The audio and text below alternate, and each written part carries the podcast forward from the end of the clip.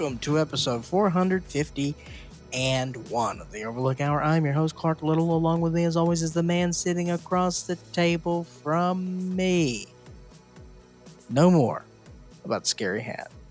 Substituting the scary hat is the overpriced gas station Texas Chainsaw Massacre t shirt that I am assuming he is in wearing in honor of the most recent video game release of what I just said is Russell John the Fisherman. Yeah, you're right. I did. I am. Hello, how are you all doing? And happy birthday. Oh, thank you so much. How's uh how's the game? Uh it's okay. I I had a Three stars? I had an issue with it. Um I have Game Pass on Xbox so I could just play it for free, which was perfect. I installed it on my Xbox One and then I was trying to play with friends and I'm like, "Hey, I don't see a cross-platform thing here." So I googled it and it's like, "Hey, if you have Xbox One, those are the only people you're playing with they don't have cross platform Xbox for Xbox One or PlayStation 4." So if you're not on the up-to-date platform, you're Um, just you're playing with the other losers like you. well, uh, Madden is cross platform. Well, what I did is I came up here on the computer and installed it and I played it. Uh, not a big keyboard and mouse fan. Um, the game's cool. It's very different from Dead by Daylight. I can't imagine switching over to this permanently. Why don't you get more friends on Xbox then? I, don't- I That's what know. it sounds like to me. You need eh more Xbox friends in your life, dude. making homies with like 12 year olds, it doesn't seem cool for All me right, right that's now. fair. Yeah. Hey, you want to play GTA 5? Dude, I gave up on GTA 5. Oh, you were playing it for a minute. Yeah, it's, Yeah. it sucks. I don't know. You look cool. You had a cowboy hat on. You were gambling. No, my guy looks sick. I gave my guy a perm as well. So he looks like he looks like Mads Mikkelsen and Gene Wilder. Oh, I'm into it. Yeah, my two idols. well, one of them is Oksana's idol. Mads hmm. Mikkelsen or Gene Wilder. I love Gene Wilder, but he's not. We're going out of okay, order. yeah, I know. From Atlanta, Georgia. It's Randy Michael Stat wearing a Randy. What are we calling? it? Are we calling this a a a a a? Are you just using a a shirt as a jacket, or is that in, in fact a a shirt jacket? Uh, it's like a shirt jacket. It's pretty light. Uh, yeah, I like got a shirt that. jacket. You like a shacket? A shacket. Love a shacket. Love shack it. Yeah. And happy birthday. Thank you so much. What is that? Uh, where'd you get that? Old Navy. Bugle Boy. No, this is from a local company uh, called Elkhead Clothing in uh, Ponce City Market. I actually bought it the first time I came out here for work, like uh, before I moved out here. So, like three, four years ago, something like that. Russell And it's Randy's starting to- buying local. I know. It's starting to fall apart. It was a kind of pricey shirt, I will admit, but uh, it, it was made pretty well, and I've worn it a ton, and it's just now starting to uh, fall apart a little bit, but it's still got some life in it. Fashionably, does it look good falling apart? Yeah, I like a little bit of uh, you know, distressed looking uh clothing, you know, it's okay. Hell Are yeah. you in distress? Always, yeah. I do like that it it has a um, sort of um, uh, sort of a pet pastiche of uh, uh, Vietnam trauma to it. Yep, yeah, I was there in the uh the war back in the day. Yeah, I, I I'm just saying it looks very sort of army surplus vibes. Sure. I'm Down okay with that. Russell, your thoughts? Yeah, you're right. I think it's the color. It's got that like army green, but For like sure. the dark end. Well, we all know that Randy's a patriot. I just am surprised that you could see that color. I thought green was the one that you had the issue with. Oh, I don't know if it's green or brown, but I know it's one of the two. All right. Dude, you know it's tricky like on the camera and stuff. Well, Randy, all right, help me out, Randy. What what is Uh-huh. the color of your t-shirt? Is that like black but there's some stuff going on? Yeah, I'd say it's like a heather gray. Okay. It's got like a little bit of a you It's know texture of different yeah, different Yeah. colors sort of. Okay. All right, that doesn't help. I'm gonna say I God. Can I be very honest? His Uh-huh. right shoulder looks green and his left, uh, what's this called? Like at your tit? Lapel? Yeah, his left lapel Is that a lapel? looks green. I think it is. Wait, or brown. What did I say the first time? Yeah, I get that. There is a little bit of like a color distortion going Yeah. on. I think it's just light. I'm gonna I'm Yeah. gonna settle. I'm gonna settle. Oh my god, I'm gonna say brown. Is it brown? No, it's like a dark green. okay, thank you so much. you were right though in the beginning with the army comparison. Yeah, I, I was like, okay, that's army colors.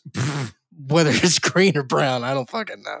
So what are you doing for your birthday? Do you have any plans? I'm Going to a doing movie? this. We record for five hours every oh, Sunday. Oh, okay, cool. That's what I'm doing. We should have brought a party hat up. My mom is here watching Cliff, and she did make you some blueberry turnover. She texted me Hell last yeah. night, Oh, and that's she very was, sweet. she was like, "I made Clark some blueberry turnover. I think they came out bad." and I was like, "What do you mean?" And she's like, "Well, your dad had one, and he said they're good." But she was unconvinced. Perfect. Yeah, so they're down there. So Well, thank you so much, Laura. That's very sweet. yeah, I on the other hand got you nothing except for love. That's all I need. I know. I felt like I could do no right. The Beatles told us that. I know. And you bought yourself two video games. So I'm like, I, think you're covered. did. That's why I had to cram today. Uh, by eleven o'clock this morning, I have watched. I watched two full feature films and took two shits. In what order? I, I think it was like altering. Oh, cool. Uh, in fact, it got to the point where I was watching a movie and shitting. really? Yeah. How? I transferred the movie to my iPhone. Okay. I didn't know if you brought a bucket in the room or something. I thought about bringing my laptop, but I'm like, ah, I can just put it on my phone. I do have a uh Saves a lot of time. do have a current homeless friend who asked if I had a bucket, and I did, so I brought it to him. So this would not be foreign territory for my life in 2023. Bucket, bring the bucket. exactly. That's what they say. Well, there is one gift I can offer you, and that's a short episode today. Yeah? Yeah, and I can commit to that. We've been Are down this road Yeah, but so if- many times. Here's the obstacles, the beginning. also, also, we we did this. Also joining us from behind the wall, Oksana Valeriana Osachi. You fuck it up every time because you bring her too. in too early, I know. and it throws my timing off. Yeah. Oksana, how we doing? That's why there was a, a delay before I said anything. I didn't know if I was supposed to. I'm looking at pictures of uh, blueberry turnovers, and they look amazing. Okay, but they're not my mom's though. No, I did see them, and they do look really good. I was about to, did you already post it? Did you take pictures of it and then put it on your Oh, own social media and then went on it on the show to make to have something to talk about? Yeah. If so, good job. I liked it. Yeah, my mom, um, God, the uh, hip hop barbecue shack that we talked about, she's been supplying them with pineapple turnover. Okay. So if you go down there and buy that, that's from my mom now. And Pineapple uh, upside down cake. upside down, I don't know anything. Yeah. And food do just what you know. magically comes out of the the I almost call it the bakery, the kitchen, and I'm just always happy. Um, yeah, but she's not a fan of blueberries, so she was like, "I'm gonna do it." I love blueberries. I know you do. That's what. That's the one thing I told her. I was like, I don't know. He likes blueberries, and she went, "Oh, okay." And then, yeah, I don't know. We'll try that out later. Well, that's um, very sweet. So yeah, I'm committed. We can do this one quick, so you can get back to your game. What are you playing? F1 and Formula One. Well, I bought. I look. Here's. I, I'll go ahead and admit it. I am now a a 37 year old man, uh, and I, I'm. I know that Madden has become a game for children now, Oh, No. and I, I know it was a mistake. no. But but I did my research. Okay. I put my trust in a couple of, of Madden YouTubers Oh God. and and I saw I saw the proof is in the pudding. I saw it. The video said the top five things Madden has this year and the top five worst things. And the number one, they redid franchise mode. And that's what I care about. And franchise mode, and they they haven't touched it forever because it doesn't make them money. Yeah. Make what makes them money is the Madden Ultimate Team fantasy thing for children. Dumb. Wait. Okay. What do you mean? Why is it for kids? because that's what it's turned into. That's who they're marketing, and that's and because it, it is just Madden has just become a money machine for add-ons and extras, and they and the gameplay is embarrassing. It is horrible how bad it can be, um, and also within an hour of playing it, it crashed twice. Oh wow. Okay. Um, like it, it does. It's it's slow. The gameplay is still very bad. Um, Weird. And all all that's the yeah. afterthought because that's all EA cares about. Now, conversely, the other game I bought was Formula One's new game.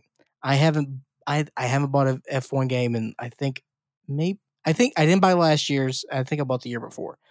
So I wanted to do it because also they have the the Las Vegas track is in there. Oh, now. rad. Yeah. So I was like, okay. And also, I haven't raced the Miami track either. So wanted to do that, and you know, new drivers, new teams, yada yada yada. Well, the developer of the Formula One game is a uh, UK company called Codemasters. Well, guess who bought Codemasters? EA Sports. Oh shit. So e, this is the first EA Sports Formula One game. Let me say, I think it may be the best game they've done Oh, rad. it's they cleaned up the weird stuff um but it's still very much i was concerned that the the format of that game and and the menus is very different from how madden and ea and or even you know mlb the shows format it's it's so it's it's also it's it's kind of like learning a different language but they didn't change all that. It's it's still very much the game that we're used to. Mhm. Um, and uh, the graphics may be a little worse. It, does it still look like homework playing the game? Well, I like to I like to do all the paperwork stuff. Like I I I don't um I don't get me wrong. I I play the game, but I don't. My focus is I play the game to do a to kind of like break up the monotony yeah. of all the front office stuff I like doing. I um completely understand. It's the same style of D and D I play, where it's like you're heavy into paperwork and logistics and Yeah. kind of setting up a moment that uh, most people are not into. They they do a thing called murder hobo, where it's just like you just are constantly fighting. It's just combat, combat, and it's like, dude, fuck that. Like, what are we doing? So I understand the whole franchise mode and That's it. That's that. That is how I have played these games my whole life. It's just you you build. I just like building the dynasty, um, and then tearing it down and starting over. now. Do you play every game or simulate them? I simulate mostly. I do not play every game. Um, I don't have the patience for that. also it's i don't know i feel like it's more interesting if you draft a team and do all the paperwork and then let them go Oh, 100 Yeah. percent. No, that that. What I'm doing now is like building it and then simulating to like mid season. do you make one character that's like perfect Sometimes what's his name it depends. you don't have a go-to you don't No. make clark little No, uh, you no. do i you were smiling no. I if you made a clark little what position would he be quarterback Well, again, you need to realize that I've been playing these games for most of my life. Yeah. So I've covered pretty much all the bases. Do we have anything else up top? no one more week till football you did. Submissions. yeah i know i wrote it down All right.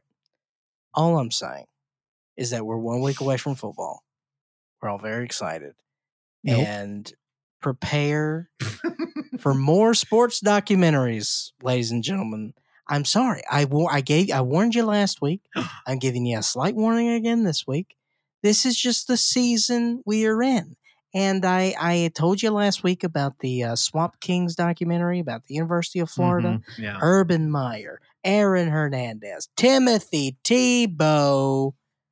Well, that's next week. I got the I got the dates mixed up, so don't have that for you this week. Also, I learned it is a four part docu series, uh, and for the Untold Gang, you know that's new territory. So uh, they don't do that. They don't know. That's why I like what they're doing over there, Russell. They don't they don't put uh, water in everything. You know what I mean? Yeah. It's nice. It's lean. It's tight. Seventy five minutes, and we're done. And and look at all what we've learned in those seventy five minutes. But so if they've got to do a four part, brother, they're gonna bring the hammer. oh, they hope i hope So get ready. We're gonna have some good times in the upcoming weeks. Football season is here. Now, from what I also understand by reading this uh, document on this giant television screen, Russell, what is this? A, 56 incher? oh i don't know 70? I've never measured it. Randy, what do you think? I don't know what you're looking at. So I don't know, 50? Dude, this is, this is 70. yeah, maybe. I'd say 70. Uh, reading on the 70 inch television that uh, of seven submissions are open. Russell Oksana, tell me more. Uh, yeah, they opened like two months ago, I've been forgetting to to mention it. I did make a little reel online that's been floating around. So if you saw that, you've known, but otherwise, you had no idea. Again, if you have home videos that you could lie and say they're fake, if you made a found footage movie in high school that you're embarrassed about, if you know a friend that made a found footage movie and never put it out, all of which we've encountered before, dude, shoot it over. And if you're like, I don't know if it qualifies, email us. We love to have the conversation, but make something. We're very friendly to first time filmmakers. You want to add anything, Oksana? Um, no. Perfect. We'll see you next week. Okay. All right. I guess, are we ready to start the show officially then? No, I would say I just want to say uh, that uh, you know I can certainly attest that you know you and the entire team, uh, and you know the festival is kind of structured that way in a certain way. You know what I Yeah, mean? It's yeah. like it, the genre itself is also very welcoming to first time filmmakers, and um, you know I think that it it certainly just adds to uh, you know the special nature of what's going on over there. Yeah. So don't be shy. Go make something. Half the time, people don't think they have anything. And then you get a murder, death, Koreatown. And then it's like, oh, I didn't really think it through. And now I'm going to pull it off all the platforms. And then you Yeah. have a legendary movie in the making. Yeah. And now you have a filmmaker in hiding. exactly. All right. Y'all ready? Let's do it. Let's start the show officially. I will warn you. I I kind of knew the only gift I could offer you was well, keep it quick. So when David flew in, I told him keep it quick. Oh boy. He wasn't a huge fan, so everybody, you have to pay close attention. You might be going a little fast here. I don't know what new thing he's hopped up on, Oh, but God. all right, let, us bring him in. Here, let me turn. All right, David can come in now. Good morning. It's August 20, 2023, and it's Clark's birthday. Oh, Day two of weekend projects, and the fun work train is rolling. I'll now, for the first time, take the stage here in the dining car, and will be reciting some words that came to me as I pondered Clark's birthday. In the dim lit theater of life's strange play, a birthday unfurls in shadows disarray, candles flicker, casting uncertain light on memories and dreams lost in the night. Faces gather with smiles slightly askew. Moments march on, fading into the blue. A cake stands adorned, a bittersweet delight, echoing years gone by, a silent fight. Birthdays lament, a surreal scene's embrace, where beauty and sorrow find their place in the depths of time's enigmatic art. A year older, yet still a puzzle to chart. Everyone, have a great day. David, that was very beautiful. I did not expect you to bring. Oh, okay, he's gone. Thank you, David. That was very sweet. I don't know what the fuck he said there. Oh, I heard man. birthday cake. I think it was on brand. Birthdays lament. He just needed a sad clown. he was he he had great um you know I, I i liked his prose throughout and he uh, the timing you know with the delivery was perfect but boy at the end it seemed like he really had something to do and got out of there real quick I know. I he didn't like. He doesn't like to be rushed. man it was very nice though. I mean, he got more for you than any of us did. So that was beautiful thank you all right randy michael stat weekend. Over there in atlanta georgia now you know we we like to have fun on this show isn't that right russ we like to Hell yeah. Every now and then. you know, we got the gift of the gab. We like to, uh, you know, poke around, tease a little bit, and we talk to Randy about, you know, whatever he's going to talk about. It's either going to, you know, be something to do with the Plaza Theater, and now he's bringing back video Videodrome. So, Randy, I don't know, I don't know what's going to happen. You know, which direction you're going to take us this week? Uh, neither of the following, or ne- neither of the above. I did watch something sort of out of my uh, Q zone, so to speak. Uh, I watched a movie slash uh, visual uh, companion to the new Travis Scott album. as it was playing uh, as, at some AMC theaters uh, recently, and I just was wondering what it was. It only had like one showtime per day. You a Um, Travis Scott fan? I'm not. No, I was a big fan of his McDonald's meal, but that's about it. What was in the McDonald's meal? I have no idea. I haven't eaten That's McDonald's in years. But uh, Dude, yeah, he, By the way, real quick, I'm so I'm so Yep. sorry, Randy, but do you know do you know what the new fucking McDonald's meal is now? no. I'm going to try to explain this the best way I can. But essentially, it's called the as is meal. No. And what it is is it's it's the Big Mac as is. I think it's a 10 piece McNug as is and like let's say a two cheeseburger as is. It's the normal combo of exactly what the what a 10 piece McNugget meal would be except you get sweet and sour sauce and it has a movie logo on the um, sweet and sour uh, lid, and it's currently Loki. It's as is pictured in a movie or TV show, Oh, and it's got, and that's it. It's like it's nothing new, but they're Huh. gonna sell it because they're marketing geniuses over there, and the world is dumb. Have you bought it yet? No, because there's nothing to buy. I don't like their sweet and sour sauce. They can go Me- fuck off. Yeah, I don't either. Hot mustard all day. Although if you do if you do DoorDash, uh, you can get that uh, sweet sweet mac sauce on the side. That's what I'm talking Hell about. yeah. Sorry, Randy, but uh, I had to No, I had to I had to provide some context on the uh, McDonald's yeah. combo meals. So you may uh, may ask, as not being a uh, Travis Scott fan, why I watched this. Well, uh, you got a bunch of really uh, interesting directors that we talk about here quite a bit to contribute to um, pieces of this uh, sort of anthology film slash performance film.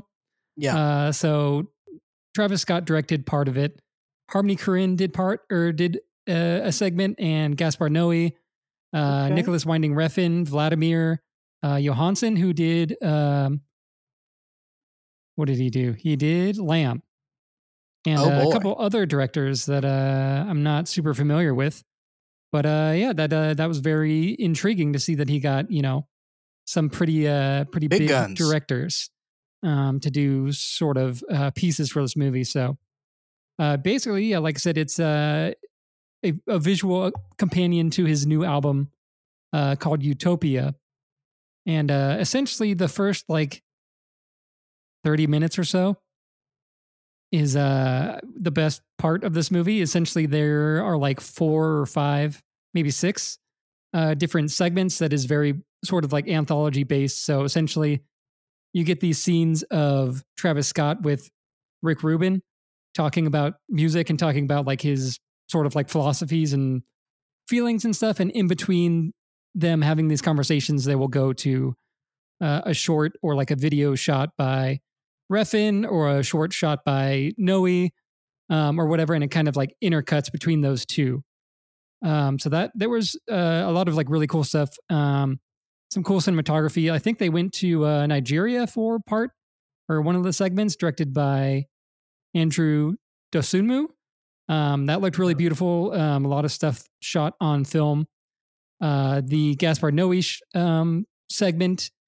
Um, I think it's also the music video for the track "Modern Jam," and it's very Gaspar Noe. It takes place at a uh, like a club.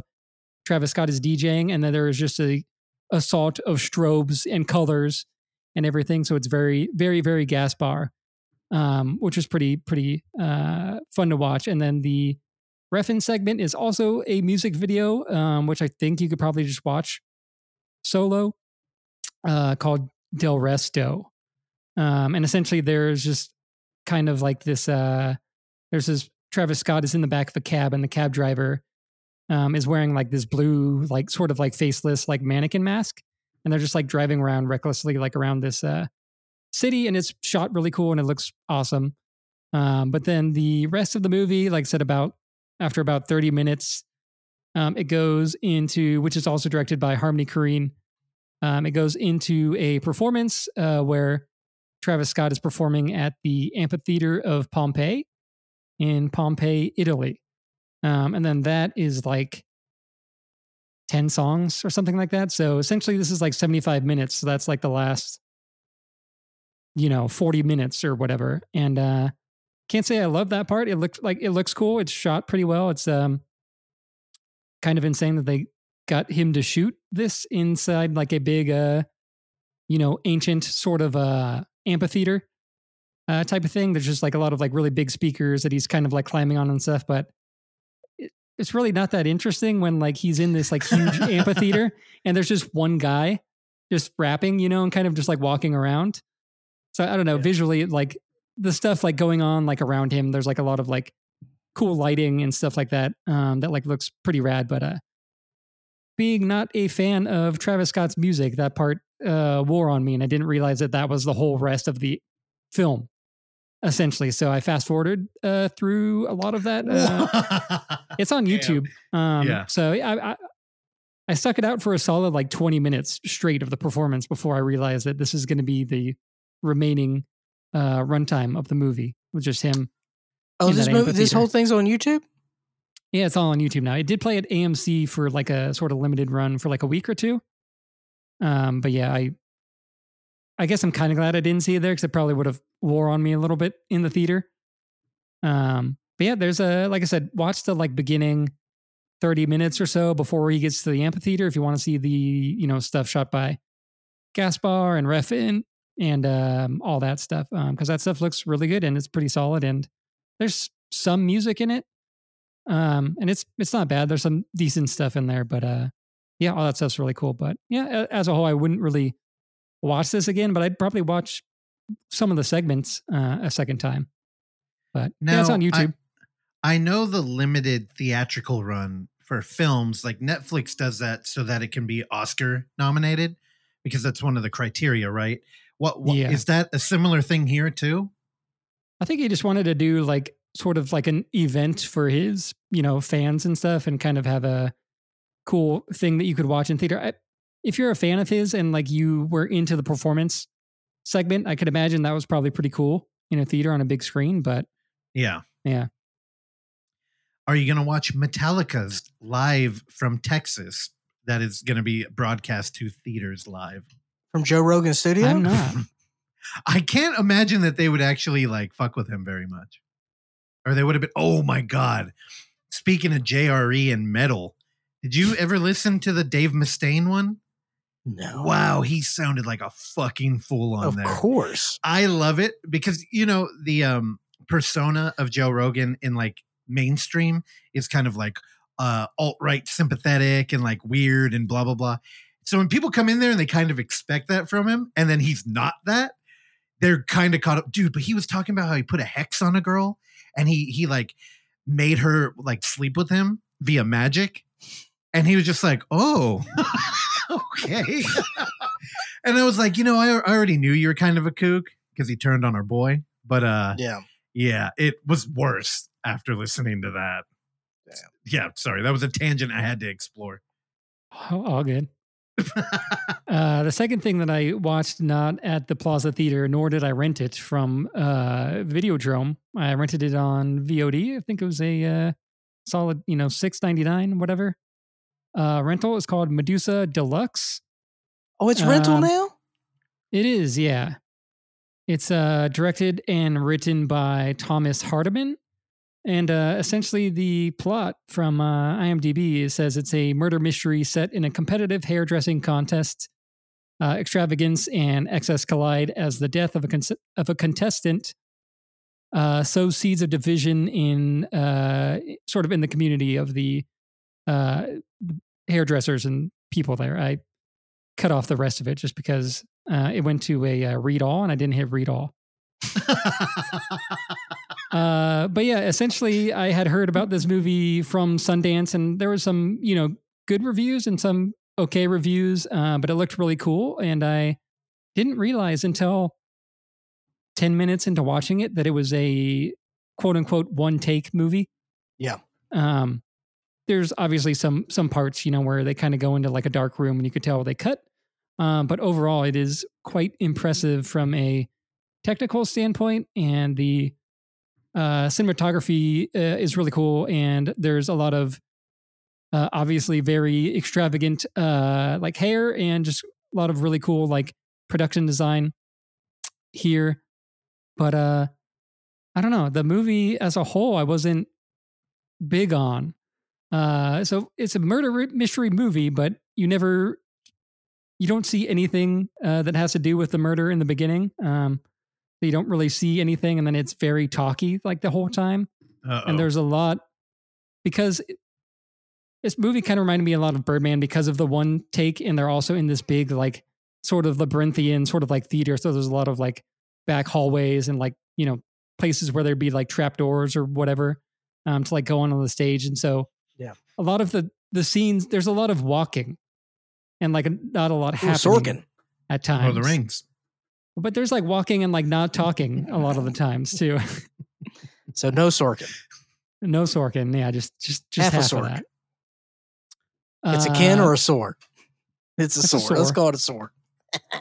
Uh, but yeah, We're there, doing there's some good good performances, and like I said, it's uh, there's some very impressive technical work. There's one uh, shot in particular um, where they are outside this uh, establishment, and the camera, which has been you know tracking throughout the entire time, is like on the street, and then it goes onto like a crane. I'm assuming, and like goes up, and then it like zooms in, and then it goes back into the building, like from a second story or a third story um, which which looked very impressive. I can maybe imagine how they may have done it, but it's still uh, I don't know. It'd be cool to see a little uh, behind the scenes um, of how they shot this movie um, and yeah. everything. But uh, yeah, I don't, like I said, from a technical standpoint, um, I think it's really good. But I don't know. Overall, the story didn't really do a whole lot for me, and I didn't really feel that it really lived up to the uh, the description on uh, on on many sites. It makes it sound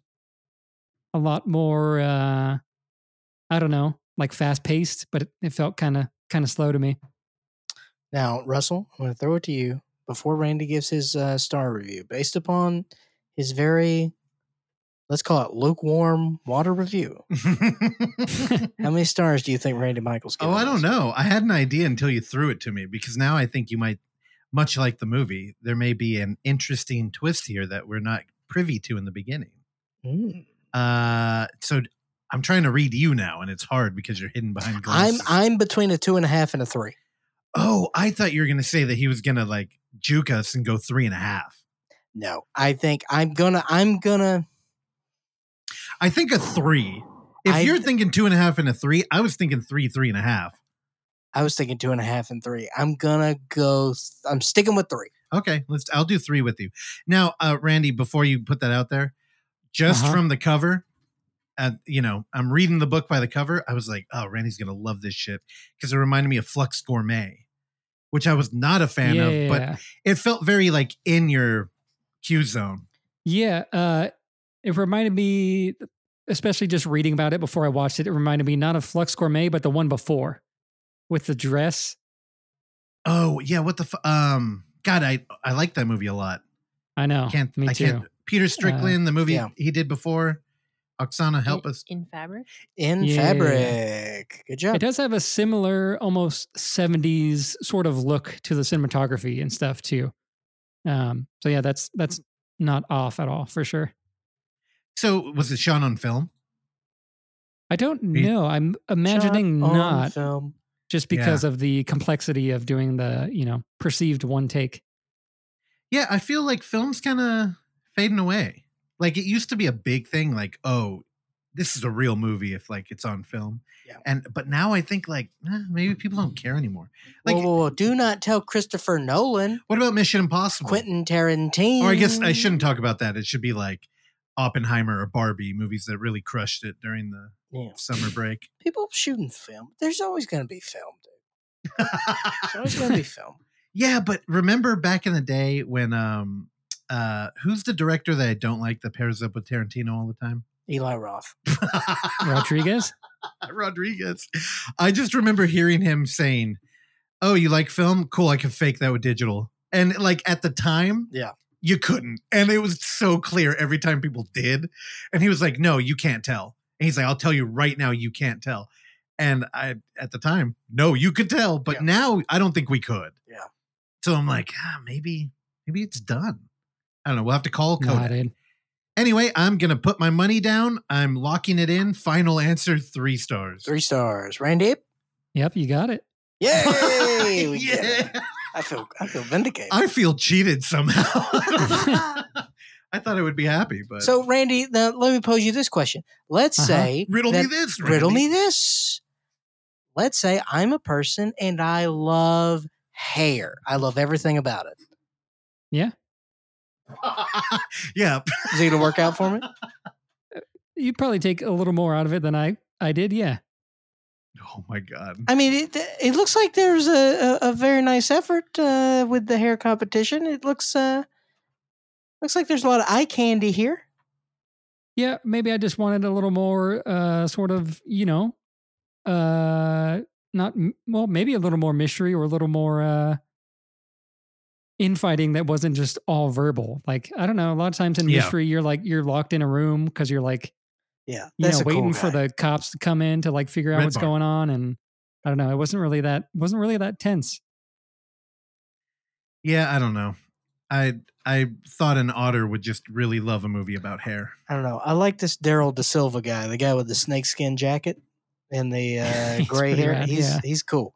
He was in um Russell. Can you click on his profile? He was on a. Um, I'm pretty sure he was in a uh, Him? Guy Ritchie movie. No, Darrell D'Silva. Oh yeah, how did I miss that portrait? Yeah, look at this guy, dude. He looks like a Yep, Wrath of Man, stand-in. dude. He was in. uh Ah, He was in Wrath of Man. Dude, Hell he's yeah. a cool guy. Darrell D'Silva. Uh, Oksana, can you get his uh, electronic mail, please? I get. Oh, dude, he's working. Randy, he was in someone backing up over Atlanta. I know, dude. It's I see that. on Hill Street. All right, Randiggy, what else you got?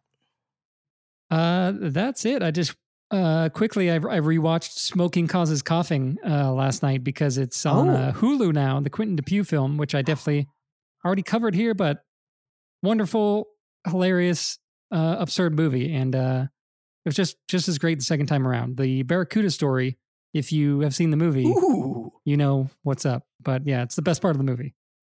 It's great. I still haven't seen it, but I'm glad it's on Hulu, as I am currently a subscriber. wow. Gotta I'm only watch it. doing that because I've uh, um, the newest season of uh, What We Do in the Shadows is popping and locking. That show is crazy, by the way. Yeah, fell off it. I they keep it's a good show, but they keep go they it's getting crazier and crazier. You know, I've come to the um, understanding that TV, where I'm at, because I missed a lot, many years of good TV. Yeah. You really got to be great TV now to No, justify because there's so much shit to go back for. Ooh, Justified also back. Is it great? It's not great, it's fine. I like Timothy Olyphant. He's a cool guy. the elephant in the room. Oh, thank you so much. nice. All right. So as I as I said earlier um, in the episode, uh, I had to do a lot of uh, work this morning. I had to watch the the screener for our interview, which you'll hear on Thursday. I watched that screener at seven a.m. and then shortly after watched the movie that I'm about to talk to you for this week. Um, now, this movie that I'm watching, uh, that I'm going to tell you about now, um, I did the research last night because I was trying to. It was getting late. It was getting late in the evening, Russell, and uh, even I would say late in the evening for the average person. Not not even late in the evening for Clark. Late in the 7 evening for Clark would be seven fifteen. yeah. Late in the evening, I'm talking an average ten thirty. Okay, it was ten thirty at night, and I was like, I got to figure out what I'm going to talk about this week because I don't want to talk about more sports documentaries. Did I watch two more this week? Yes, my I God. did. Were they fantastic? Sure. But I wanted to bring, it was time to get back to our roots, Russell. And what's our roots? Um, Amazon Prime, Tubi. Horror. Oh, that too. Okay. That's, I mean, you know, that's the coal that goes into the Yeah. engine, brother. So I had to do something. And, you know, and you, you know, you know how it is. You, it's, you've selected your criteria. You know what you want. Yeah. Now, what's the battle? The battle is trying to find it in this wilderness of streaming that we have, right? And also physical media too. I have a lot of options, but I have to narrow these options. I feel like you're about to say something. Yeah, I'm. I know what my journey's like. Well, eh, well, here's the other problem: if you're watching it for the podcast, because I could Yeah. potentially watch anything, and given the people I'm watching it with, I would make a judgment call. But for the podcast, I feel a weird pressure to watch something new Sure. or like something um like found footage related Sure. maybe especially because i've been in a dirge of tbr and i do want to address that i have been trying to watch the unpronounceable show that koji did and i was able to watch the first episode and I had problems with episode two and i felt too embarrassed to reach back out to all these people i've been annoying to get this bootlegged fan sub show Yeah. but i that should be returning but yeah i always feel like then there's also the pressure of what if it's just boring Sure. and that's the one thing you got Well, and I feel like you can you can circumnavigate that a little bit. Yeah. You know, I think that both of us are, you know, uh, we're no spring chickens, so we're a little long in the tooth, as they say. So we can kind of um, figure out sometimes if we're heading down, you know, uh, nothing burger territory. But at the end of the day, sometimes you don't know until you know. well do you abandon if you're getting I will whiff? abandon. Um, in fact, I did abandon before I settled on this one, and I wouldn't even uh, settle is the wrong word because I'm very, I'm very excited to talk about this. But um, yeah, we're we're getting there. I'm trying to build the story here. So, um, you know, like I said, a lot of different options there, and yes, I I also had I, I put that pressure on me too, of Yeah. like I've got to bring something unique to the table, um, and I think I have done that today because I was trying to figure out what I was going to select. And then, like, you know, Randy, it's like I was lost at sea. And then I see that beautiful beacon from the shore. And I know that I'm almost home. And that beacon was a reminder of screambox.com oh yeah because I knew I had to go horror. I didn't want to re up my Shudder. I was like, do I still have ScreamBox?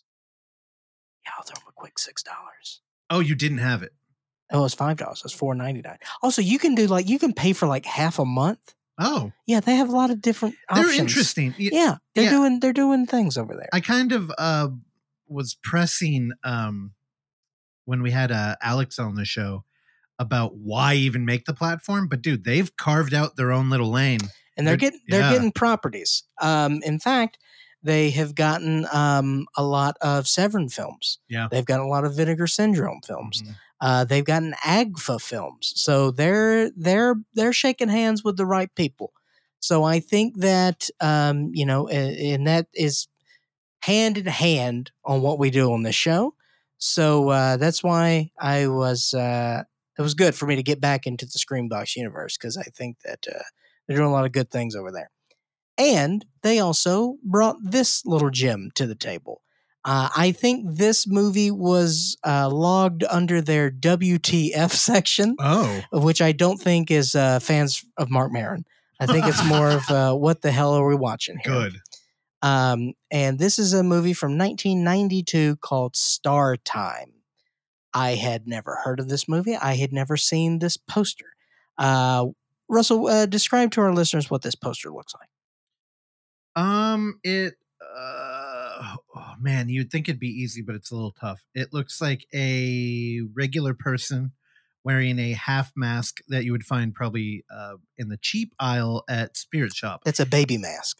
It's a baby mask. It's a baby okay. mask.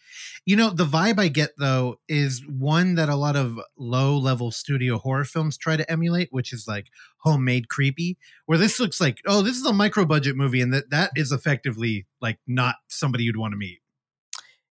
Um, it does. It you know, it's got that VHS wash on it, and uh, it's got the classic VHS uh, sort of text uh, star. It's got the underscore underscore, yeah. Um, I will say that this is not the aesthetic of the movie. Okay. This is a great poster. I love it. This is a uh, there. There was there was money in this production. I mean, I'll say that's you know when you especially in, in apps that are, um, you know, like a ScreamBox that has a uh, pretty narrow selection. You know what I mean? Like they know what they do. They do horror. Now Mhm. there's a lot of different directions within that, and you know, the, and that's why there's there's multiple, you know, horror streaming apps yeah. because you know it's a it's a it's a large world but sometimes you know you're expecting sort of uh, one thing and you get something else. And this was you know you were to, a, a movie called star time that i had never heard of from 1992 with that poster. I was like all right what is this vhs you know nightmare that i'm about to see? That is not the case at all. Um, in fact um, this is if you told me that Darren Aronofsky was uh, inspired by Star Time when he made um, what's his drug movie? Pi? Randy. I talked over. It's him. not What's it Pi. ca- No, fucks the the fucking famous oh, one, Requiem. Requiem for a Dream. Uh, there are there are I I mean again I don't know I'm just saying. Uh, I I could see where there could be inspiration uh, there for that. Um, if you look at the screenshots there, you can see that you know everything is well lit. Uh, it, it is a professional production. Um, it look it there are multiple locations. Uh, these were great, good acting. Solid there. The storyline. Let's get into it. So, a delusional misfit becomes suicidal when his favorite TV show is canceled. An agent promises to make him a TV star if he kills certain people, so he becomes the baby mask killer. Uh, that's a fairly accurate statement of what's happening. I would say, though, that it doesn't account for um, how sort of dreamscapey and avant-garde uh and what's other hack words i can use uh, Lynchian. lynchian yeah. Yeah. dude you beat me to it it was coming yeah.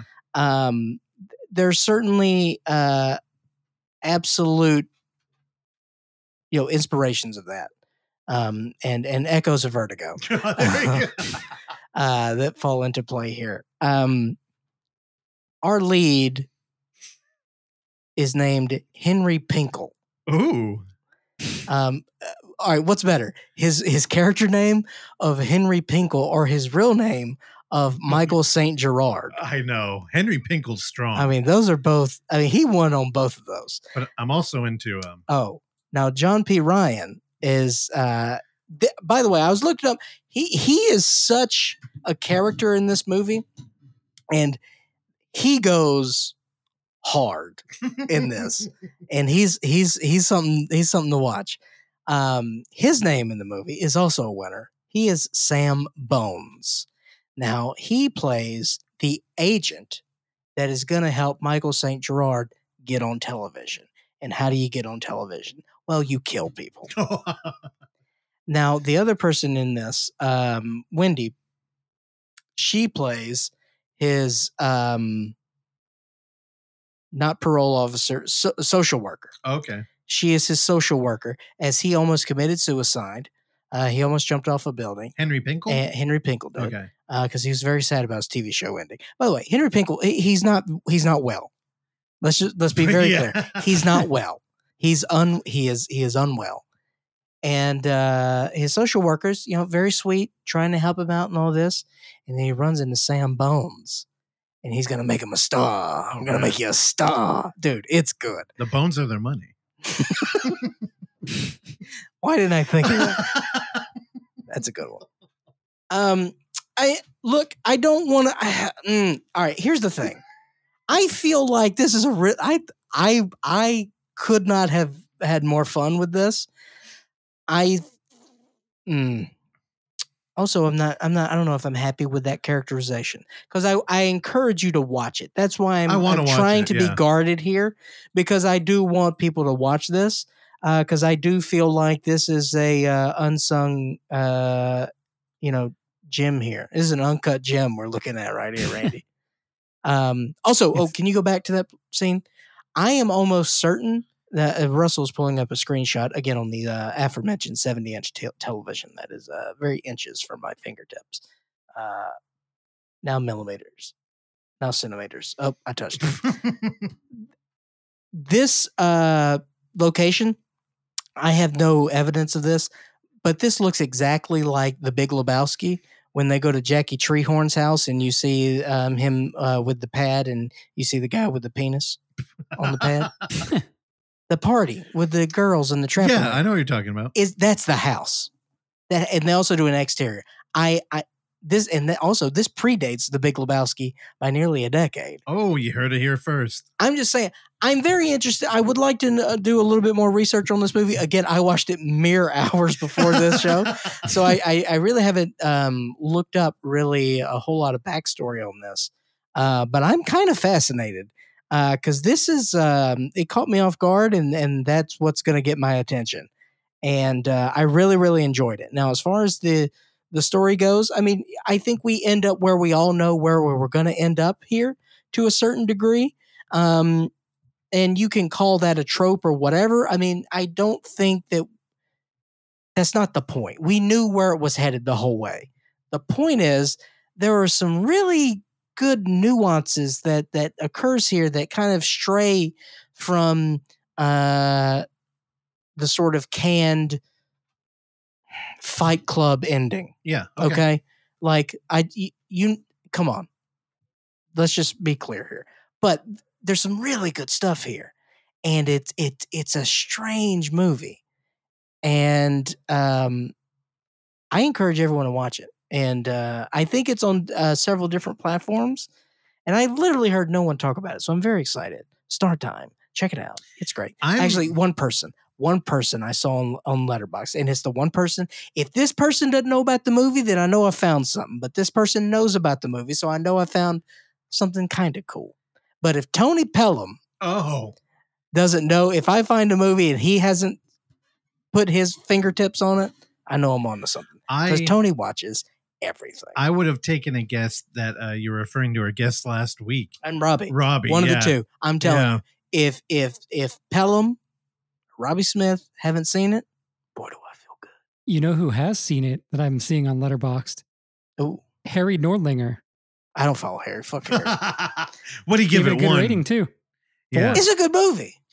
yeah, but that doesn't mean Harry gets, going to That- give it a good rating. Hey, you gave it a four.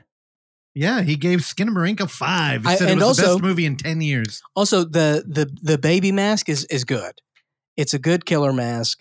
Um, also, uh, Happy Death Day. A little inspiration there. You know what I'm talking about? Maybe they know Fucking what's up. Hate Happy Death Day. Didn't uh, Ty Segall do the baby masks for a couple live shows? Oh yeah, yeah. The, Ty the, that was the great. Yeah, that was great. Hills Run Red. That's the baby mask I always that. think of. There you go. Yeah, that that one is a traditional slasher though, and at the time was applauded for it. But I'm I'm also, interested. I will say the focus here is not on the killings either. okay. Uh, you know, we get a little blood here and there, but that's not. It's it's more about um, the universe that this movie creates. The music is incredible. It has a great score. Um, that's uh, kind of all over the place, but it is perfect. Um, man, it's it's. ju- I'm telling you, there was money here, and there was attention, and it it's just it, it, they, it didn't have the names that you would uh it didn't have the names and it's weird and it doesn't bring the horror that you that poster is not what you get Yeah, and I think I'm trying to imagine if I would have like clicked on it, I may have turned it off because that poster has It the utility title. but it would have pulled you in because you're like oh there's there's money here yeah, but you know the rule breaker is if I'm looking for an in-world camera film and I see Star Time with the the underscore and that looks like a utility. but also it's 1992 I know. and then you read that and you're like i don't think we're found footage here Yeah. Um not the best comparisons, but right when I saw that I was thinking like Pale Blood. Did we ever watch that? no you uh i i should though Yeah, you got to watch it. Wings Hauser's really good in that one. And then Love Object, which was kind of like a lower budget, less known um May, which yeah, a lot of actually I I'd like to rewatch that movie. Yeah, I'm down. I want to watch that one. Uh, yeah, Star Time. What'd you give it? Uh, you know what? I haven't thought about it. Uh, let's do uh f- four and a half. Well, I, I felt like that f- started as a th- with a three. Oh no, no, no. okay, Is it a four or five? four and a half? Is Four, it? four and a half. Oh shit. Okay. Wow. Okay. Well, um, the director, I pulled him up. Um, then the la- the movie he did following this was The Incredible Genie. Ooh, 1999. Yeah. Uh, it looks like a lot of fun. Simon is a brainy but bashful 13 year old who could use a best friend. But when he finally finds one, it turns out to be a 4,000 year old genie whose wish granting skills need a serious tune up. Before you can say hocus pocus, Simon and his magic challenged buddy unleash an out. Click the button. oh, I thought you were gonna pull a Randy here. Pull an outrageous onslaught of wildly off target wishes, attracted the attention of a government scientist with an evil plan. Now, Simon is about to learn all that when the chips are down, friendship is the most powerful magic of all. My God. Written by. Anonymous, Checks out. who also directed. I wouldn't take credit for that either. who also directed Murder Death Koreatown. And on and on. All right. Um, my turn. Yes. All right. I'll keep this short. I have two movies. One of them is more a day in the life of than an actual review. As um, I was working late, editing a new uh, Blu-ray Tuesday as he's doing a recap on last year's UF, and me and Oksana are really trying to punch this one up. And I got a text message. You know, I t- took a break. I really get locked in when I'm editing these things. Looked at my phone, and uh, East Bay cinematographer Jasadi texted me, "Hey, bro, remember the movie's at 9:30. You better get down here." And I went, "Holy shit!" I just looked up to Oksana. I'm like, "Hey, I forgot I'm going to a movie with Jasadi tonight, and it's in a half hour." And uh, I had that moment where you know your life. You have two paths right now, and you could do the thing where you're just like, "Totally forgot. Sorry, dude." Or you could get up immediately and change and I, I did that one. So I scrambled, got dressed. I was uh, Google mapping the way to the theater as uh, we were going to the Metreon. I'm like, traffic might make or break this thing. It gave me a 20 minute time. I'm like, I could do it in 15. so I shot down there, ran up. I was tired. Where did you park? in the garage. I didn't fuck around. Okay. I just went right to the garage. And um, I called him. I said, Hey, dude, I'm here. I'm crossing the street. I'm so sorry. Came upstairs. He said, uh, Don't, the lady at the thing's going to have your ticket because he had him. I'm like, Oh my God, I have to have a weird conversation with whatever. And I went up there and I, I was like, Hey, can I get a coffee? And they're like, We don't have coffee. And I'm like, Oh God, yeah, no theaters really do It's 9.30 at night. unless you're it didn't matter I, I was like i want to be awake and i'm like okay do you have an energy drink he's like no No, no, no, no, no. It did matter to AMC. Why would they have coffee at 9.30 p.m.? Okay. That's what I'm saying to you. well they could have gave me an energy drink but they, Okay. di- they didn't carry any Yeah. so i went all right and i looked around and i saw a giant poster for a green icy turtle drink Oh, hell. and i'm like give me the turtle drink and he he looked at me and said uh i'm sorry to inform you but we're out of pop rocks and i'm like I, I was like, yeah, I just wanted the drink. And he's like, no, it comes with the Ninja Turtle drink. I'm like, I went, really? I was like, have you tried that? then you're disappointed that you I couldn't get the know. full I was experience. like, you should have said shit, dude. Yeah. And then he handed me a cup and he went, oh, you pour it around the corner. And I, it completely burst my bubble because I thought I was getting like a special thing. I'm like, I didn't get Pop Rocks and I got a pour it for myself. So I walk over there alone and I tripped. I tripped on the fucking the Gosh. water mat. You know how like in a restaurant in the back they have the raised rubber mat? I almost fucking went headfirst in that icy machine. And thankfully, you know, it was 9:45 at night, nobody was around, except that there were a hella people there. And people came up and tried to help me. I went, oh no. Am I am I that old now? like where people come up and they're just like, dude, are you okay? It is one of the few occasions since I've known you where you've been out in the wild your own. Alone. I know. And what happens? You don't know how to order a drink, and then you fall in public. I didn't fall completely. I just tripped and I did, you know, it was like high school. You just if I pretend it didn't happen, nobody else will. Except, I don't know what the fuck these Gen Z kids are like. Hey man, are you okay? I'm like, yeah, I'm cool. A little bummed they didn't have Oh, the pop man. rocks, but yeah, I poured it. Then you know the icy, it was a lot of liquid, and I'm like, not happy with this consistency. But I wasn't about to go wait behind those people that tried to help me to get the better pour. Yeah. So I went, fuck it. I just went up there. Then I realized, oh, I don't have a ticket. And I was like, wait, um, I had a ticket. And she went, oh yeah, I know. And I didn't even say my name and she handed it to me. And I'm like, this is this is a great night. I was like striking out all over the fucking place.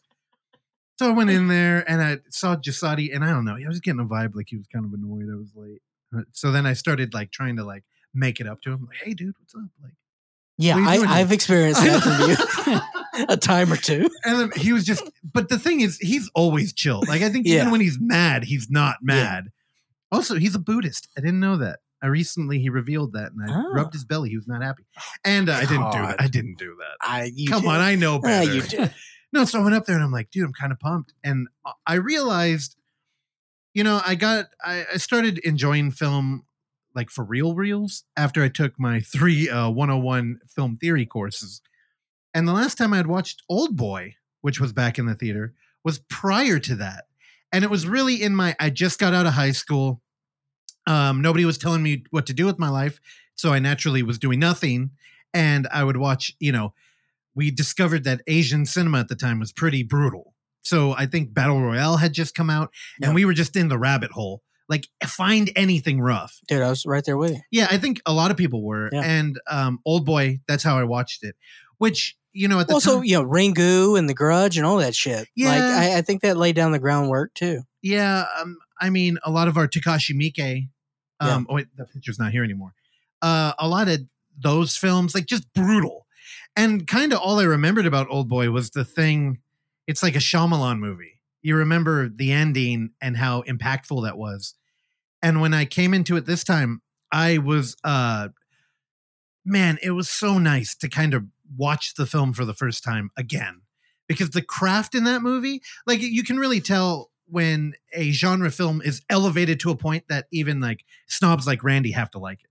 Where it's like the craft is just so good all the way around.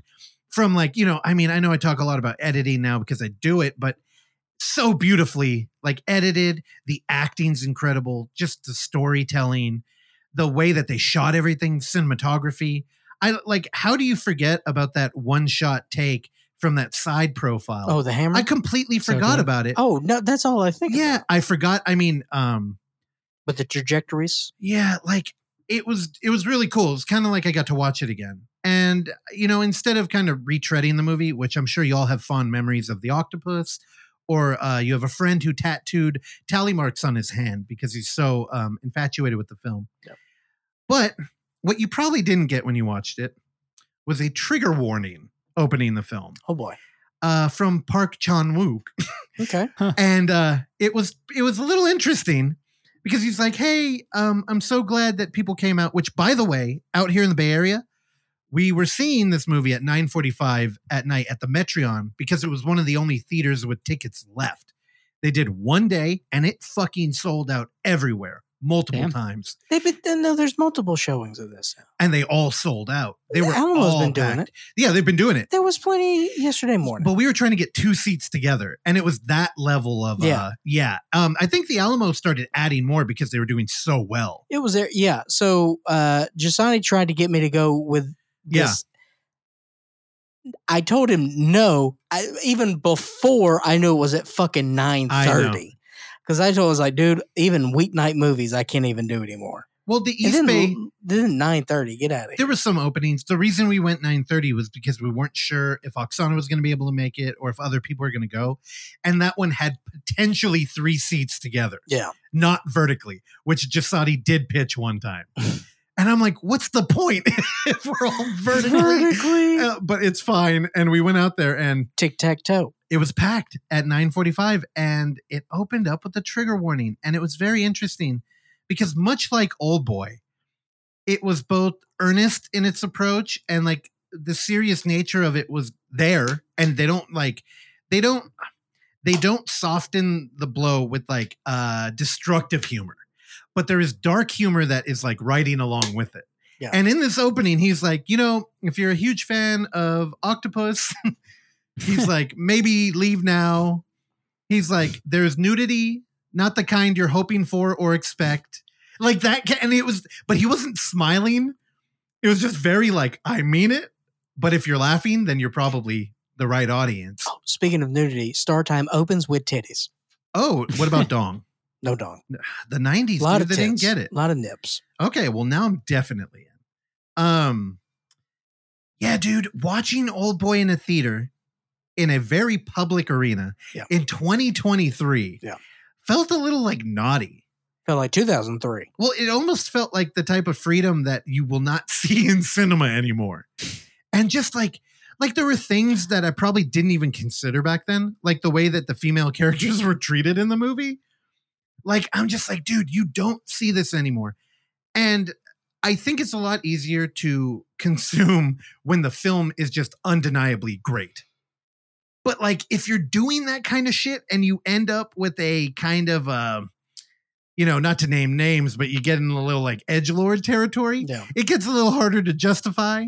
And you know, you, you throw God in your title, and then you're like, oh, I don't know if I should be watching this. And then Yeah. people start conspiracies. Um, but the best part about this, which most of the theater did not stay for, was there was a conversation between the director and our favorite interviewer, once again, Nicolas Winding Refn. Oh. And it, this was, I was going to say, um, fucking what's his name? The Edgar Wright. Edgar Wright. Yeah, he was the last one. Me and Oksana had that conversation too. But Refn, this was so weird. And where my brain was at at the time, I was completely infatuated with the film. And I went, you know, I should record this for the show. And I'm like, wait a minute. I don't think the subtitles will show up on the audio file. Yeah. So I'm like, yeah, maybe I guess I won't. And it was cool because they had a friend vibe. I guess they had met before and talked a lot about it. But Refn, you know, he talked to him about like, if you could revisit this movie now, is there anything you would change? And in my mind, because of the uh, comedy forward, that's what I tell people. Comedy forward show we do. We get in a little dicey territory. We get waist deep in it. We get in trouble sometimes on this show. I was I was instantly thinking, oh, he's asking him like, would you remove the incest, or like, would Yeah. you maybe veer away from like rape or like, uh, and he went, yeah, there's there's a a thing that uh, it bothers me a lot, and he said the interior of the main villain was not done, and he was like, if I had more money. I had this idea where his pool wouldn't just be these little canals that ran along. There would be a broader pool that would push up against the exterior window, and the window would come down below the pool, kind of like a fish tank looking out at the city. And he just went into this deep, not not a PC word in there. He was just like, no, there was a visual thing that I've had a beef with forever. And uh That's what you want to hear. I know, and I was just like, thank you. That Uh, yeah, I just love all that technical shit. because it made me feel stupid. Yeah. It made me feel dumb for thinking, oh, he probably would change this so people wouldn't get mad. I'm like, no, he didn't give a fuck. And then he also he asked him about the um the one shot with the hammer. And he said, like, how did you prepare for this? And he said, honestly, we had a lot of um setups. We, we were not gonna do a oneer. He's like, but I'm lazy. And I got there and they rehearsed it. And I said, We're going to do a oneer. We're just going to get it done. And he said the lead was so tired before they were even done that he laid on the floor, exhausted. And he's like, That's what I need. It's got to have that energy. And we're just going to capture it. And y'all are doing a great job. One take. So he said, honestly, he, he literally was just, No, I'm lazy. I just wanted to get it done. So it was incredible. Um, as somebody who likes to give a lot of five star ratings to movies, every now and then I get checked a little bit with a film like this, and I'm like, you know, I wish I would reserve that like that special plateau for a film like this. So was this a 4K restoration? Was it? I, I it Yeah. was the 20th anniversary, I believe, and a 4K restored too, restoration. yeah. it was both. So are they gonna? Uh, so are they gonna do it like a? Uh, yeah, they're going to release it. Yeah, I, I believe physical media too, Okay. which is where I'm going to hope they come with a little octopus that you can bite into, and Oh, it will grab nice. your face while you're doing it. Um, also, maybe it comes with like a little thing that you could hypnotize your friends with, Oh. That'd be a, that'd be a cool little prop. Yeah. So again, I know a lot of you give me flack for giving everything five stars. comes in a twin pack with Visitor Q. Yeah. There, just just know that I understand there are films that rise above, but um, I also think that we hold back from like perfect scores because you can watch a movie and have a fucking perfect evening, even if the film is The Room. I hate to break it to you. Um, but yeah, you all know about Old Boy, and I honestly I think I went longer than I wanted to. So three stars. Yeah, two and a half. It was tough. Also, that I last thing that framing of Refn and Park was incredible. It was so weird looking. It looked surreal, and the conversation felt like maybe they weren't in the same room, but I think they were. Interesting. And uh, no translator, so they were just speaking different languages, and they cut it so it was almost like they just understood, Oh, which don't- I was into. I, I don't know. no, dude, don't keep us there. You Nah. want- also, I Saves I want to see how the sausage is made. what? I was saying it saves time. Yeah, it does. I want to see how the sausage is made. No, I like the flow. No, it's manipulation. You know what? I'll send you. I found a. I saw a reel today of Ellen. She was interviewing a like Korean uh, guitarist, and she asked her a question. They had the translator there, and the translator. It was almost like comical because she was like, "Oh, how long have you been playing?" And the the translator just kept talking. And she turned to her and she said, "Just the one question. I only asked one question, so just don't ask her other things." And then she like apologized and then started saying, "She's like, you know what? Next question." Whoa. I'll send that to you. It's hilarious, but it's one of those things that people dig it up and they're like, "Hey, remember when that happened?" Ellen. so I mm. watched one more movie, much like Clark on his birthday. Uh, I finished this mere minutes before recording. Is that yo? I can't believe y'all watched this. What the tank? Yeah, this is the movie I gave up on. Oh, you gave up on I it. I gave up on it. How far did you get? Like forty minutes. okay, interesting. Okay, so um, we talked about it earlier, where there's like a pressure for a thing on the show. So I've been I've been bugging Terrell. I'm like, dude, give me some recommendations, and he did. But I here's the problem: a lot of you guys do, and then it will be on Discord, it'll be in an Instagram DM, it will be in a text, and when I'm got mere minutes left. I'm like, all right, what am I going to do? I could sit down and dig through shit, but then I'll get caught up in it, or I could just go with something. And we went with this one. And uh, the tank, honestly, um, here, let me read from IMDb. After a myster- you know what? Here's a little warning. I have not read the synopsis on IMDb.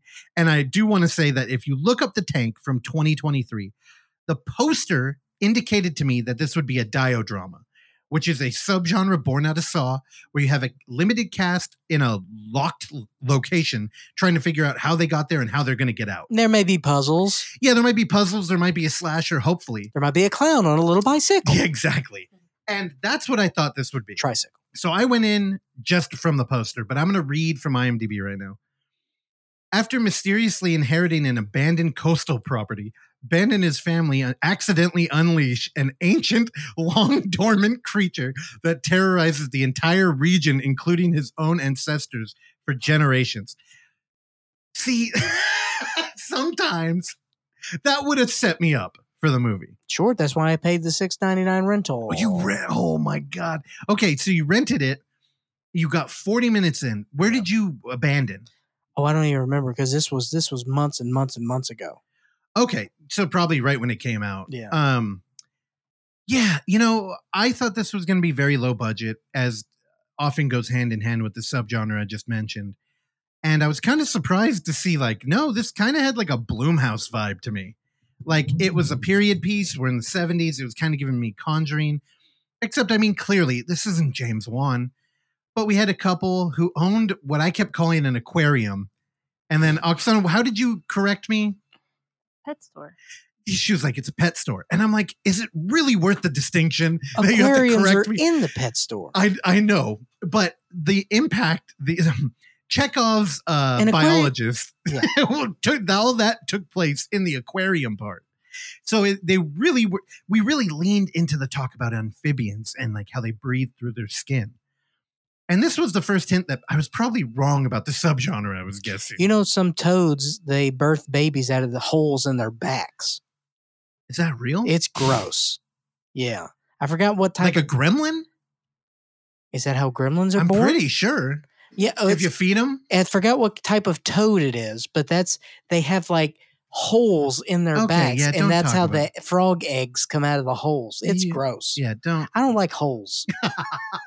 There's a word for that. Yeah, I don't like it. I Like when hate you it. look at like a sponge. or you see like holes in people's hands. I oh, Oh, dude. I hate that. there was so a uh, Junji Ito short that I'm. It was the first time reading a comic that I was just like, I don't like looking at this. Yeah. it was one. Yeah, that's what it I was. hate it. Um. So yeah, there was a lot of like heavy biology, like marine biology talk, and I'm like, this is weird. And then yeah, a lawyer shows up to their aquarium, and he's like, Hey, I don't know if you knew this about your mom, but she had some property. And he's like, My mom? Like, yeah, you know. And then exposition. Uh, father and daughter and uh, sister died in a car accident, and mom went to a mental institution. He's like, just like story. mom. Yeah, I know. Just like mom lying to me still didn't even tell us about her property so him and his wife who oddly enough they make this like blue collar like uh vibe in the beginning like it's these two running the shop and they have to wear many hats and they're the only one and then they fucking fuck off for a weekend and i kept thinking during the whole movie what about the pet shop who's there Yeah. there were a hell of there was an aquarium worth of fish there and nobody's taking care of them it, it really bothered me. I don't know why. But they're there. It's a beautiful property. And they're like, why wouldn't they tell us about this? They're going through the property. They're finding journals, all these clues. What happened? Uh, yada, yada, yada. A uh, monster is there. I'll just skip ahead. If if that sounds boring to you, you're not wrong. The problem here is that the genre isn't really exploring anything new. Where it's kind of paint by numbers up until probably right before, right after Clark left. Uh, the appearance of the creature happens. Did you see the creature? I don't even remember. Okay, there's a creature in this movie that is a pretty effective hybrid of predator and alien. It is a amphibian, I believe. Um, early on in the film, she's talking to her daughter, and she's like, you know, if we were to take this fish out of water, it would turn into a lizard. And it's like, you know, you only mention that if that's kind of like set dressing for a monster. Yeah. This kind of looks like if Giger wasn't hired for Alien, Mhm. and they had the mouth of the predator. It's a uh, black, effectively creepy, slimy looking person in a like rubber suit, kind of like the um, rubber man from the first uh, American Horror Story. Sure. I actually have you seen anything about the new American Horror Story? No, I don't care about that. Oh, you don't care that your girl Kim K is going to be in it? No. Yeah, Kardashians are Of in. course. Fucking, I can't deal with it. it's Um, Ryan Murphy. I know, I know. He's very pop horror. I know, and that, that like I respect it, and it's like it is what it is. We need yeah. him. Yeah. I don't. He Yeah. does his thing. I'm gonna wait to hear what Randy. I has to check say in with him it. from time to time. Randy's he's the one assigned to cover it from our Never show. seen an episode. All right, this is gonna be a good one. Um, God, that first season, I watched the first season. It was not good. I liked them. I think I got up into the carnival one, and I'm like, I know. yeah, I think I just, I think, you know what it was? I think it was Ryan Murphy FX fatigue. okay, Because, like, even because I will say, admittingly, I was a huge Nip Tuck guy, I never watched any. but I was in, you know, 20 year old in college. Like, oh, this is cool. Yeah, you know, I I liked that he kind of brought the Tarantino everything, every subgenre Oh, in this genre. Put it all in a jar. oh, I know. It's your first Well, Tarantino it's. Tarantino did the same thing where it's like, oh, I'm going to make a Western movie. I'm going to take all of the spectrum of the subgenres. I'm going to bring them into one movie. And he kind of does that with horror, where like, you know, Asylum had UFOs and a mad doctor and Nazi stuff. And yeah, it was like everything. It was just everything in the fucking show. And it just, man, it gets old. I think the Lady uh, Gaga one was the last one I watched. Hotel. Yeah. And it wasn't bad, but I'm like, I'm done. Um, anyway, in this movie, they don't do that. We stay pretty close to like the light action sci-fi horror genre. And other than the impressive creature, there's really not a lot here. I did like the family. I liked all the actors here. So you like the creature. I like the yeah, I did like the creature. Let me see if I can find a picture of it. Pull it. it up. Yeah. It um Comedy. it was very like the beauty of the xenomorph is that they kind of hide the human figure within it where oh, there's the mouth Okay. yeah you know it's very predator-esque Yeah, uh, Randy. There, uh, there's uh, four corners of the mouth and teeth on all corners.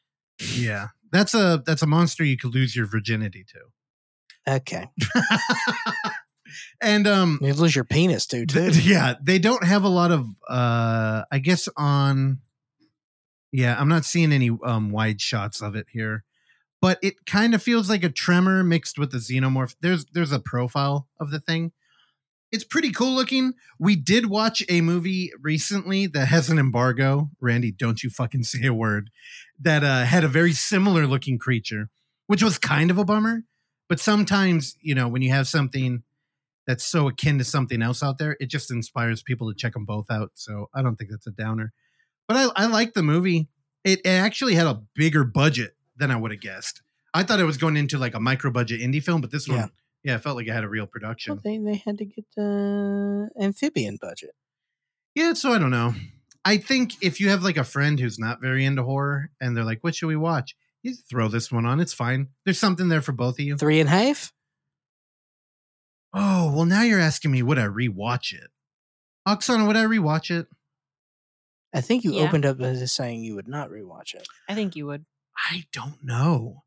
I feel a little bad giving it a three, though. But the movie's perfectly fine. That's why your rating system is flawed and fucked. No, it's true because uh, it forces me to be honest. All right, with let me let me help you out. Three point two five. No, that's some hack shit. You Quarter know- time. Dang, I'm, I think I'm gonna have to give it a three. Randy, tell them that we can we uh we now install the quarter time uh, rule into our rating system. Well, Yeah, I do try to imagine if Randy flew out here and he's like, "What are we gonna do other than like a lot of drugs?" And I'm like, "Well, we could watch a movie." And he's like, "I fucking hate movies." He's like, "You don't even have the Criterion channel." It's like, it's okay, dude. Come on, let me just pull one off the shelf. We got ScreamBox now. Ah, yeah, exactly. This is very highbrow, Randy. By the way, all your amphibian talk made me think of, uh, and reptile talk made me think of my walk yesterday. What? As uh, you know, it's it's not uncommon for me to see lizards. Oh yeah, yeah. you know, Lot lizards. love love a lot, love a lot lizard, love a regular lizard. But yesterday, Oh, I'm no. happy to report that in my 12 years of living in California, I have only, prior to yesterday, had only seen two snakes in the entire state Oh, of California. Wow. I'm now happy to report I have seen three snakes in California. Where? Uh, on this very street, um, on the sidewalk, uh, uh, just off the ledge, um, tiny, tiny little green garden snake that maybe had been born yesterday. Did you hit it with holy water? No, it was a vibrant green. It was a beautiful green I just remember you hate that may be brown. you hate snakes. I do not like snakes, but it was tiny. It was tiny. I saw it ahead of time. It did, it did not. It kind of surprised me, but it didn't. I I was in control of the situation. It's a tiny little green snake, and I would have fucked it up. But you need those. I remember way back in the day when we um, stopped recording in the Disney dungeon and we were floating around. We went and recorded at our buddy Marble's house, Yeah, RIP, and uh, she had a snake. And I just remember you saying, if she has a fucking snake out of that cage, yeah, I'm going to flip the fuck out. yeah. And she did. no, she didn't. She said, "Well, we got there one time. We recorded there several times, and the second, the, one of the last, maybe the last time, was uh, we get in there, and she's like, "I don't know where he is." And I'm like, "Well, see you later." yeah. And of course, it was like you know in the, the refrigerator, the heating component back there. Oh, behind the fridge. Yeah. Okay. Yeah. It's like it's a weird place to keep a heating lamp Yeah. in the fridge. anyway, um, yeah, there's not a lot here. I will say, not enough kills in this movie either. The tank, three stars. Oh, there it is. All right. Well, anything else, boys? How long would we run?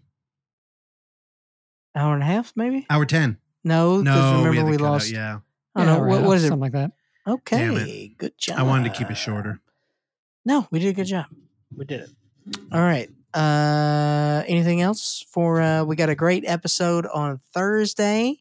Uh I think we did a pretty good job of keeping this one a secret this week, but um yeah, uh stay tuned for that and also it's for an upcoming film as well. So nice little secret promotion which we'll take care of you on Thursday for that.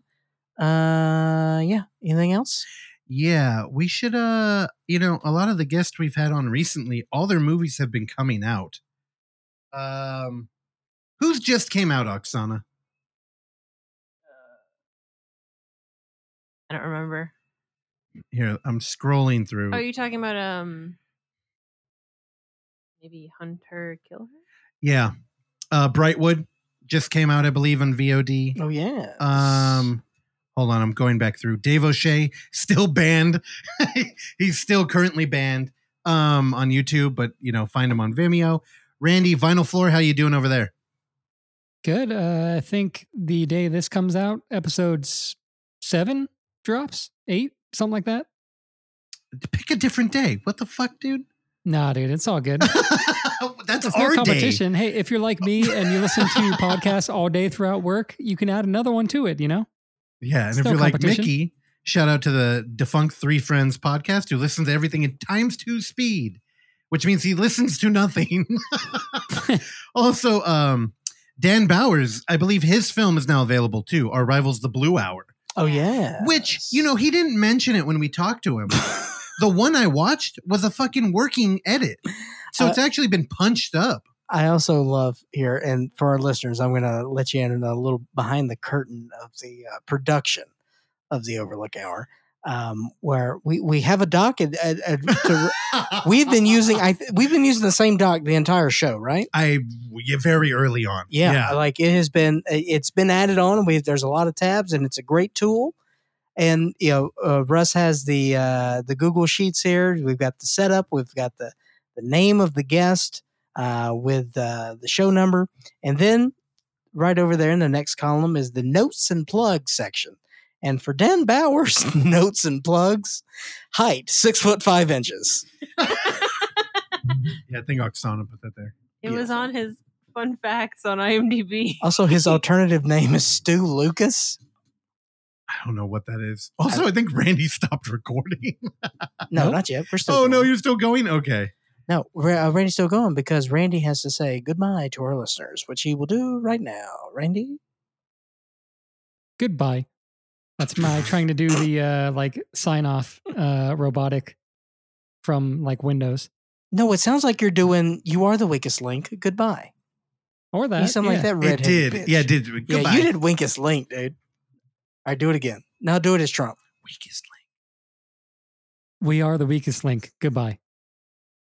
Thank you for listening to this episode of the Overlook Hour. And if you would like to hear more, please subscribe to us on Apple Podcast, Spotify, or whatever your podcatcher of choice is. And while you're there, go ahead and give us a rating and or a review, which is a very easy way for you to support this show uh, that we bring to you every week for years now, free of charge. And as always, you can find us on YouTube at The Overlook Theater, Instagram at The Overlook Theater, Facebook at The Overlook Hour, and Twitter at The Overlook Hour. Last but not least, you can send us your emails and tell us how much you like or dislike the show at overlookhour at gmail.com. And if you're nice, maybe we'll uh, read them on the show. I've been your engineer, Randy Stat. Please join me along with Clark, Russell, and Oksana again next time. Bye.